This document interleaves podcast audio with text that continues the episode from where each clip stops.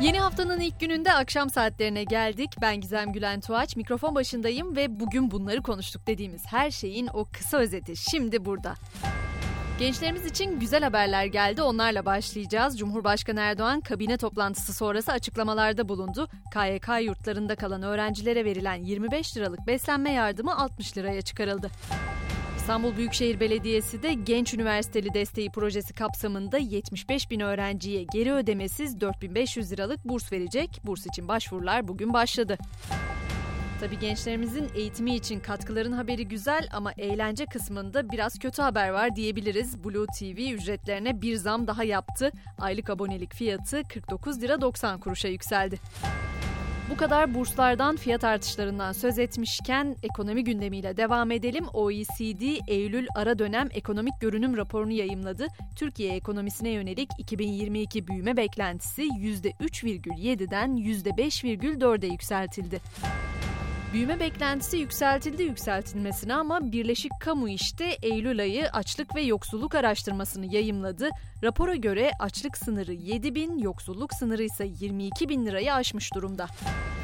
Brent petrol fiyatları ise son 9 ayın en düşük seviyesini gördü. Bir süredir 100 doların altına inmeyen fiyatlar bu hafta 85 dolara düştü. Dönelim sosyal medyayı karıştıran görüntülere. Gazi Osman Paşa'da kamyon kasasından sokağa dağılan kaçak göçmenlerin görüntüleri sosyal medyada çokça konuşuldu. O görüntülerin ardından düzenlenen operasyonda ise 143 kaçak göçmen yakalandı. Yargıtay'dan da ilginç bir karar geldi. Boşanma davasında eşlerden birinin ter kokmasının kusur sayılabileceğine hükmedildi. Önümüz kış ama barajlarda kalan su miktarları da yazın sonu itibariyle merak konusu. İstanbul'a su sağlanan barajlardaki doluluk oranı %49,85 olarak ölçüldü. Dünya gündemiyle devam edeceğiz. Öğle saatlerinde gelen bir haber vardı Rusya'dan. Bir okul saldırısında hayatını kaybedenlerin sayısı 15'e çıktı.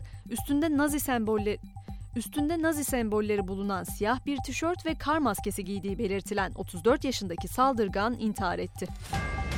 Polonya, Rus vatandaşların hava ve deniz yoluyla ülkeye girişini yasakladığını duyurdu. Kısıtlama kararı Estonya, Letonya, Litvanya ve Polonya'nın kara sınırlarını Ruslara kapatmasından bir hafta sonra uygulanmaya başlandı. İngiltere ise çalışma izni almayı kolaylaştıran yeni bir vize türünün detaylarını açıkladı. İş yerinden en az 6 aylık teklif alan kişiler bu vize sayesinde 2 yıllık oturum hakkı elde edebilecek. Almanya'ya geçelim. Doğalgazda büyük ölçüde Rusya'ya bağlı olan ülke kesinti önlemi için kendine yeni bir satıcı buldu. Birleşik Arap Emirlikleri ve Almanya doğalgaz ve dizel sevkiyatını içeren bir anlaşma imzaladı. Öte yandan Almanya Başbakanı Olaf Scholz koronavirüse yakalandı. Başbakanlık binasındaki dairesi izole edilen Scholz en son Suudi Arabistan, Birleşik Arap Emirlikleri ve Katar'ı ziyaret etmişti.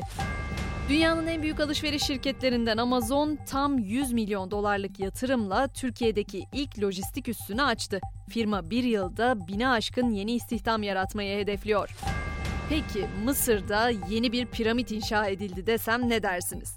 Mısırlı çevre grubu Very Nil, Uluslararası Kıyı Temizleme Günü için ilginç bir proje gerçekleştirdi. Grup Nil Nehri'nden toplanan plastik atıklardan bir piramit inşa etti.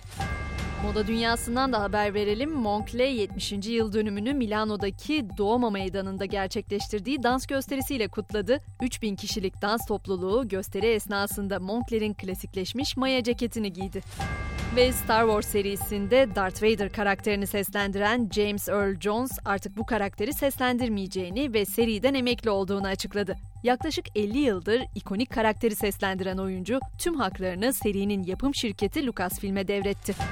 Bir haberde uzaydan aktaralım. Jüpiter bugün 59 yıl sonra dünyaya en yakın geçişini yapıyor. Gezegen akşam saatlerinden itibaren çıplak gözle görülebilecek. Hemen bu haberi duyar duymaz sizin de gözlerinizi gökyüzüne çevirdiğinizi görür gibiyiz. Noktayı da her zaman olduğu gibi sporla koyalım. Trabzonspor'da Anders Trondsen'in sözleşmesi karşılıklı olarak feshedildi. Yapılan anlaşmaya göre Bordo Mavililer oyuncuya 1,25 milyon euro fesih tazminatı ödeyecek.